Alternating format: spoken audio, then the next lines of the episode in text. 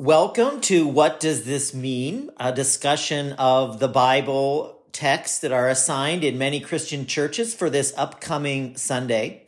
Today, as we look at stories of Jesus' ascent into heaven, we can't decide if this is really an ending or a beginning. So perhaps it will be up to you to decide that. We're so glad that you have joined us on the mountaintop today.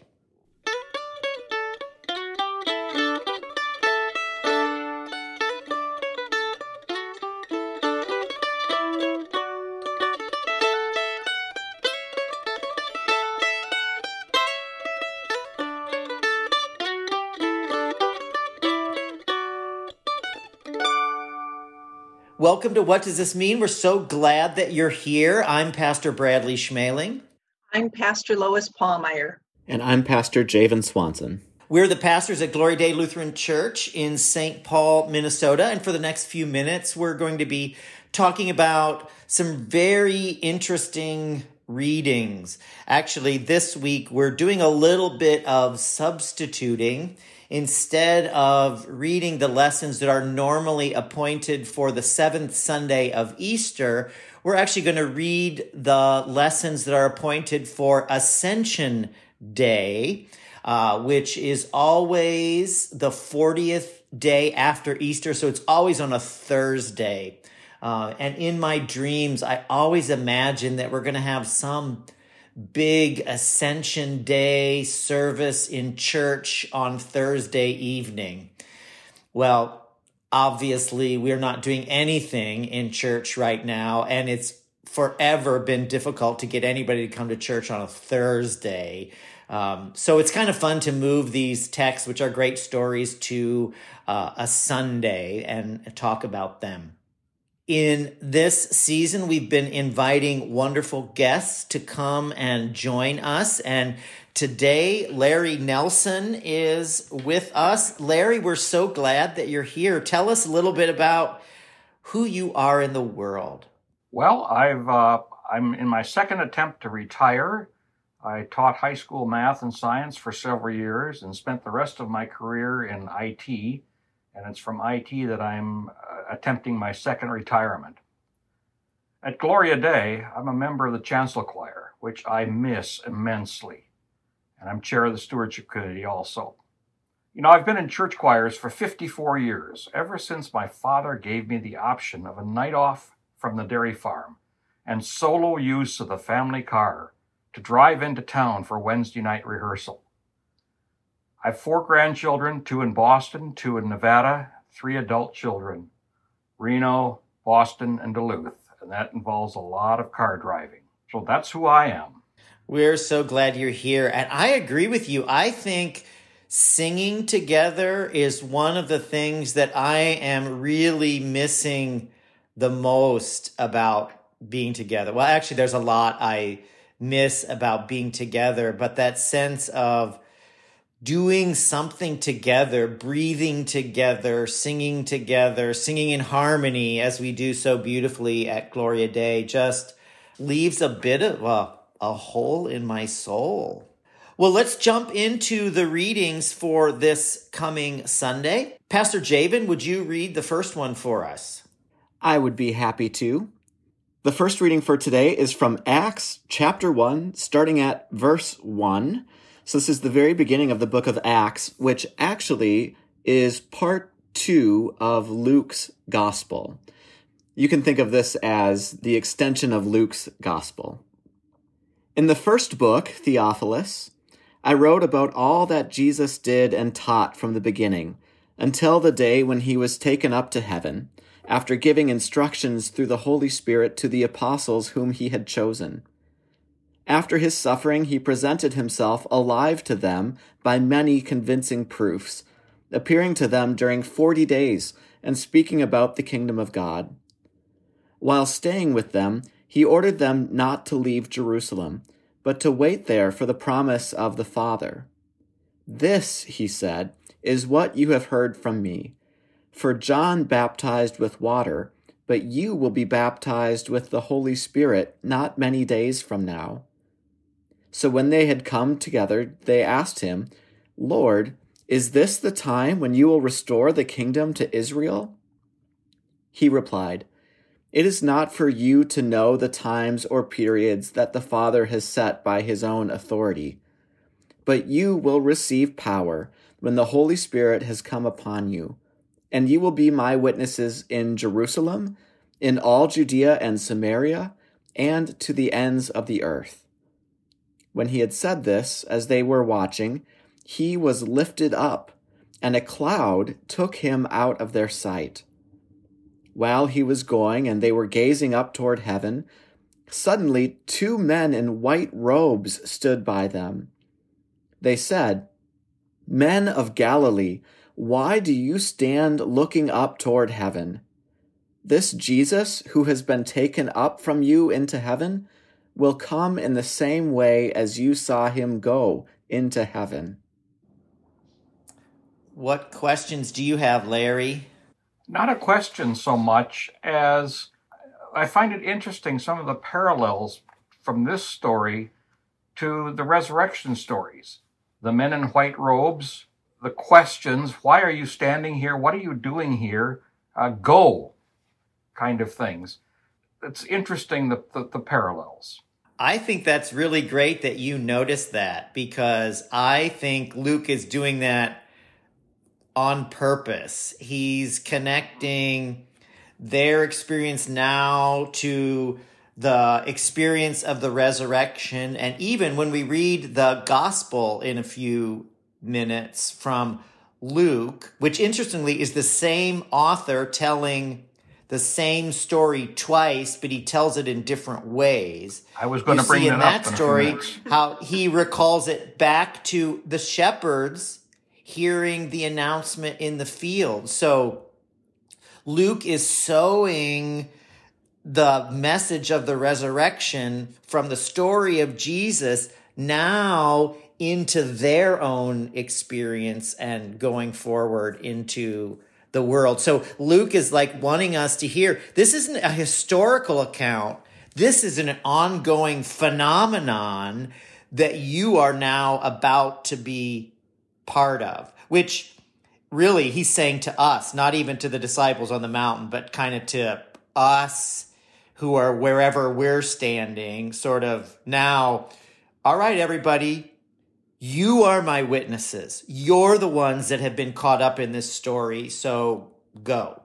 The other thing I wonder about this is he, lists places where he's going, where they're going to be his witnesses: uh, Jerusalem, Judea, Samaria, and to the ends of the earth. And I wonder, did he choose specifically Samaria so that they would go and tell the woman at the well about the resurrection? That's a great question. We don't know for sure that that story's in a different. It's in John's gospel. Right. It doesn't show up in in Luke's, but but I like that.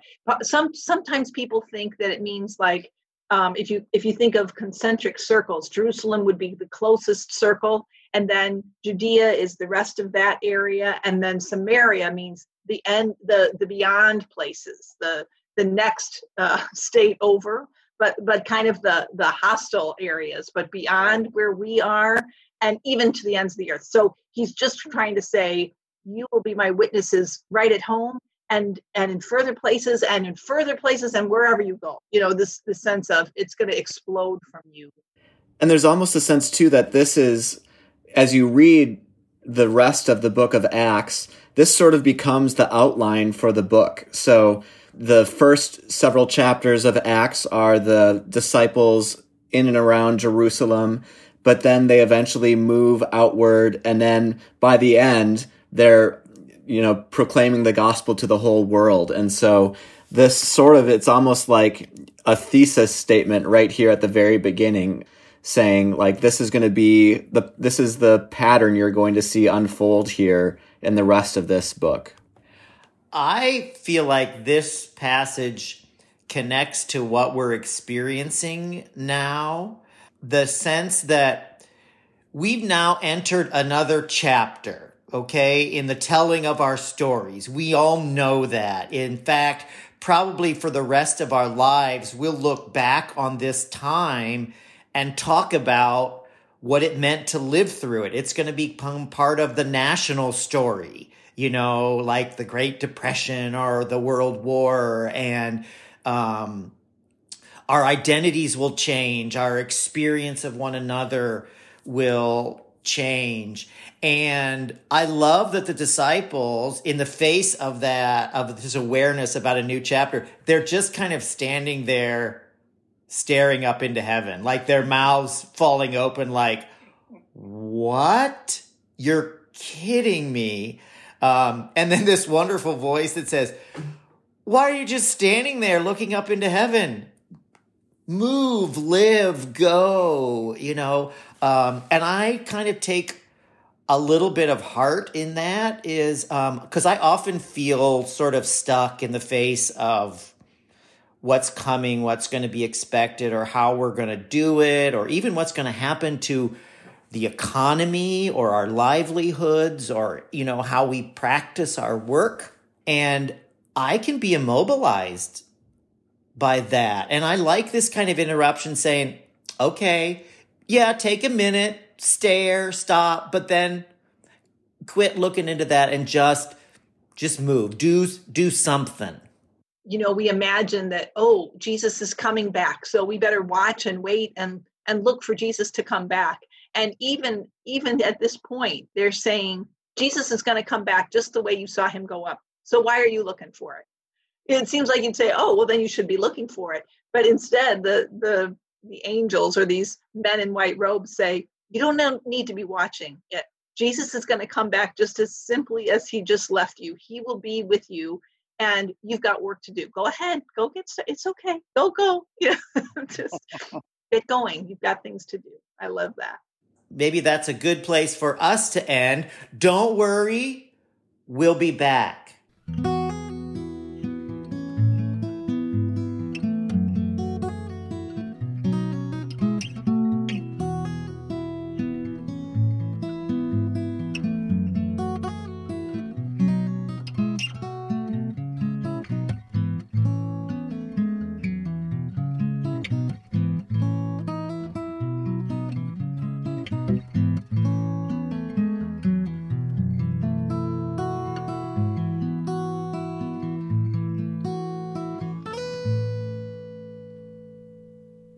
Welcome back.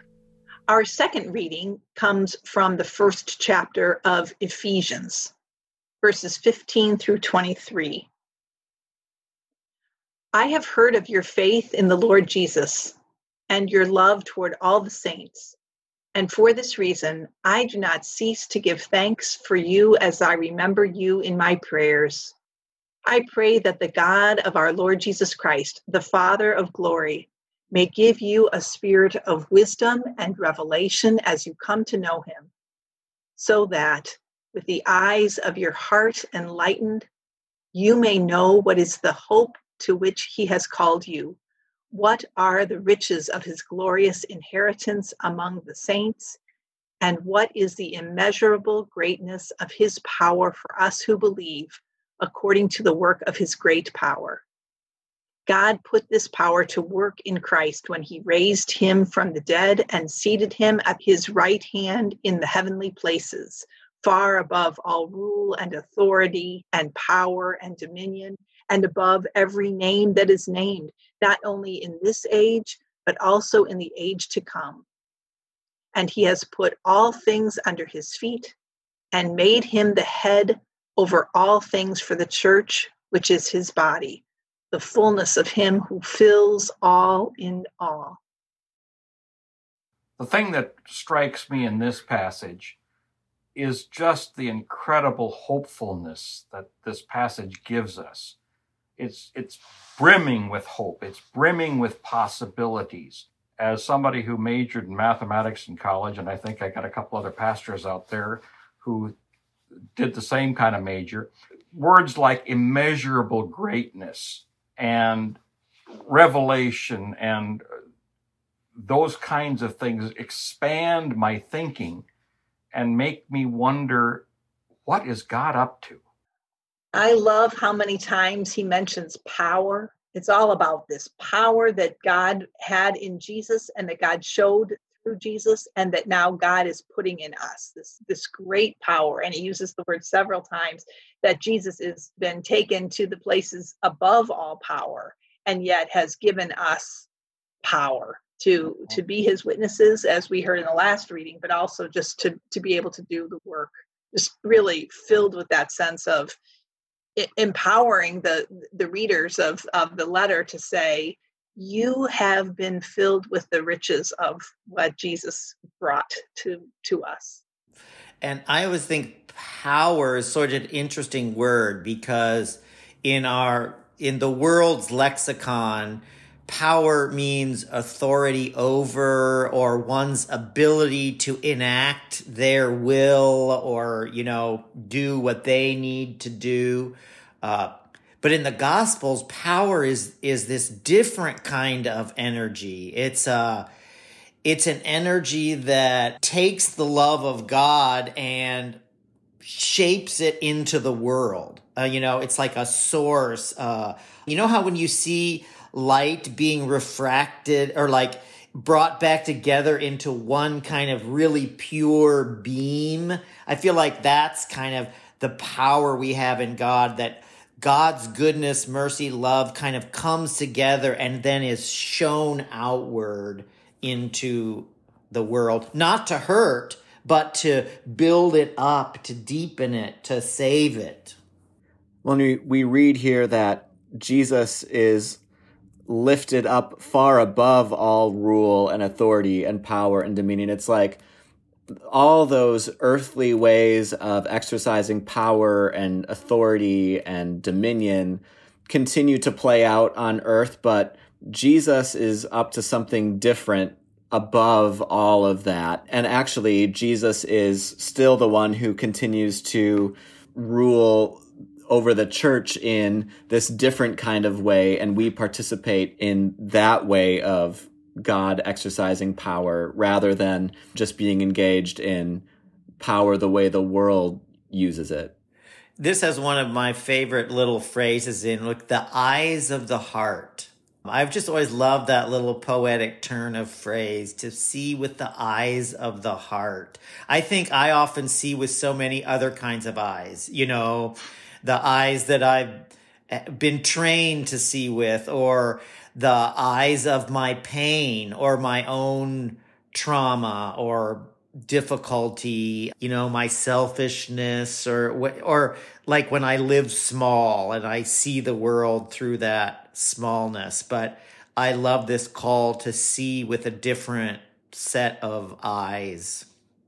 I think uh, in this present time, the eyes of your heart is a good phrase to think about in terms of all we have to go through right now and how we need to be uh, looking out for our neighbors and how our actions impact those of our neighbors and those of the whole world around us.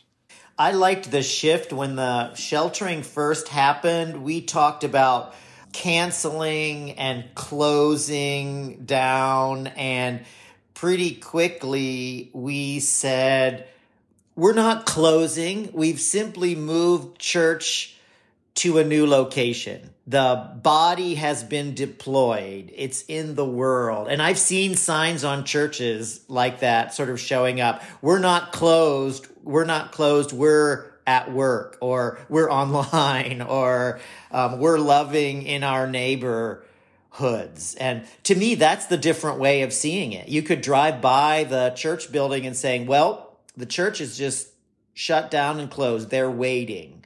But no, we're embodying. The whole sense of, you know, the church is not the building, never was the building. The church is the people, and that we we are we are still being church. We we are being church every time we we do anything. So I like that the eye of the heart because with the eyes of our our heads, we may look at the building and say nothing's going on there. The eyes of the heart, see all the different ways that each one of us in the church, all of you who are listening, are being church, are doing the will of God, that being the hands, as, as Pastor Javen pointed out last time, being the hands and feet, the body of Christ in the world. We get to be church now more more clearly than we than we have. And the, this reading from Ephesians says it so clearly. God put this power to work in Christ when he raised him from the dead. And, and now has put all things under his feet, gives us all this ability to be this power. Let's take a little break and we'll come back with our gospel reading.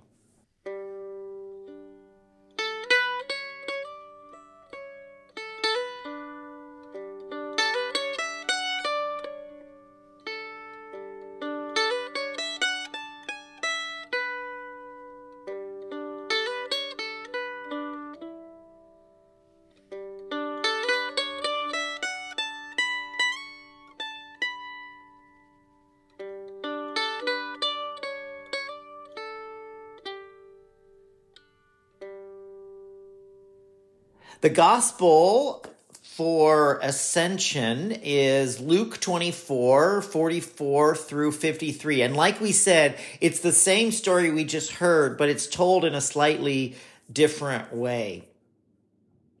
Then Jesus said to them, These are my words that I spoke to you while I was still with you, that everything written about me in the law of Moses, the prophets, and the Psalms must be fulfilled. Then he opened their minds to understand the scriptures. And he said to them, Thus it is written that the Messiah is to suffer and to rise from the dead on the third day, and that repentance and forgiveness of sins is to be proclaimed in his name to all nations, beginning from Jerusalem.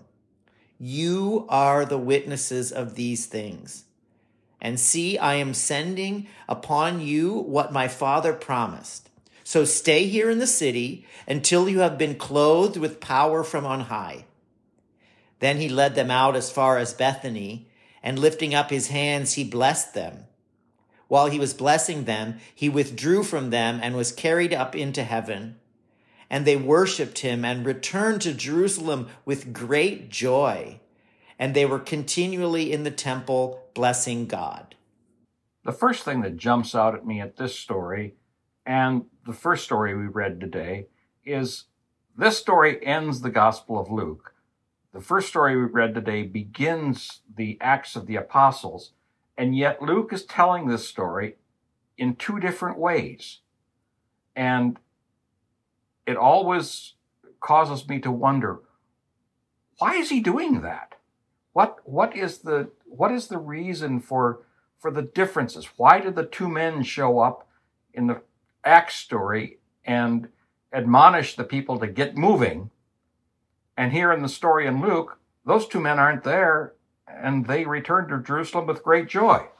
I think that's a great question to ask because I think this is so often what we have to do when we're reading the Bible and when we're reading even two different gospels and two different gospel writers are telling the same story, but they tell it differently. I think it's worth asking why are they doing it differently? They must have some sort of agenda is a bad word, but they have some sort of goal that they're they have a goal in telling this story. Why are they telling this story?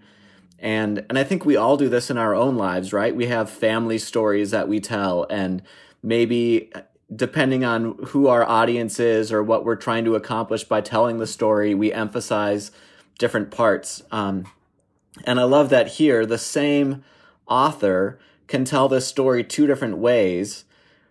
And I think that that is exactly the right question to ask, Larry. Like, why does Luke tell it this way at the end of the Gospel of Luke, but differently at the beginning of the Gospel of Acts? And I think if we we could spend a whole podcast episode just exploring the differences in these two tellings of the story and why Luke might have been doing that. I feel like we read them in the wrong order. Like in church, we should read the Luke one first and then the Acts one because the Luke one feels like it's a, it's kind of a nice ending to the story. You know, it ends with the benediction. Jesus blesses them, sends them uh, back to to wait for the next step. You know, it's kind of a great ending to the story where the Acts reading is like, why are you standing there looking up into heaven? Go. There's a sense of movement forward rather than conclusion. It's a launching. Yes, exactly. I like thinking that you know luke wrote the first volume of his of his story about jesus and finished it and then some months or years later realized oh you also have to know what happened after that because i don't want you to think it stopped then when jesus went went up was taken up into heaven. That's actually when we all got started when we were commissioned to actually be um, jesus witnesses. And let me tell you what happened. Once we once we recognized what that commission was once we started living into that we had all this um, experience of of god's power in our own lives. It wasn't just what we had seen in jesus. We we took it into our own. So then he had to emphasize maybe something else like remember that those two guys looked at at the group and said don't stand here keep going you've got things to do maybe this story, do, you know, it really does two things. You know, the fact that Jesus is gone means two things.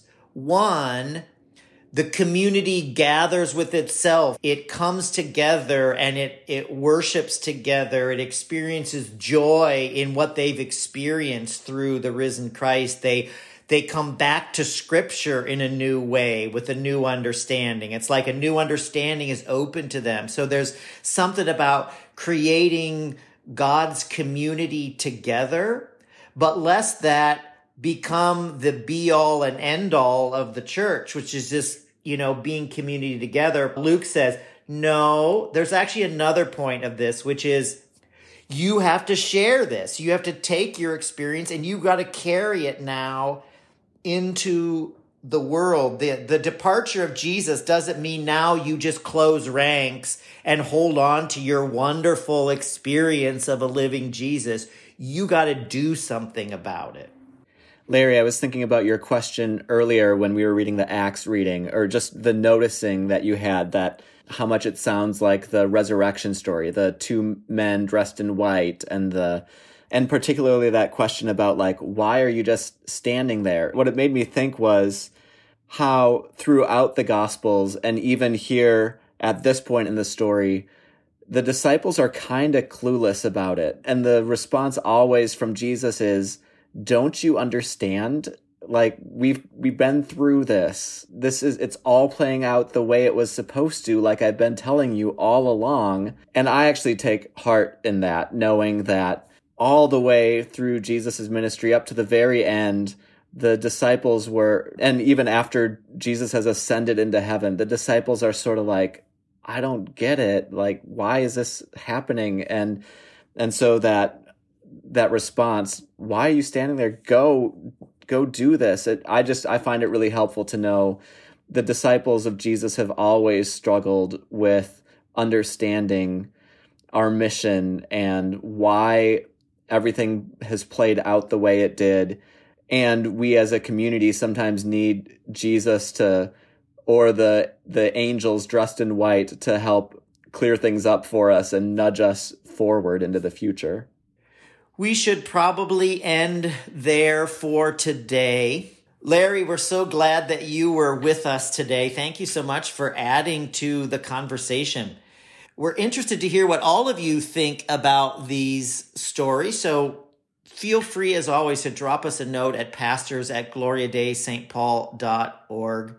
Thank you to Paul D'Amico Carper for providing the music for us and for Marshall Saunders of Minnesota Podcasting for producing these podcasts for us. You can join us for online worship at 9:30 a.m. every Sunday. Thank you so much for joining us today. And know that as you go, God is with you, God loves you, and God will provide what you need for today. This has been What Does This Mean? A podcast created by Gloria Dei Lutheran Church in St. Paul, Minnesota. You can find Gloria Dei online at www.gloriadeistpaul.org. This podcast has been produced by Minnesota Podcasting and they can be found online at www.mnpodcasting.com.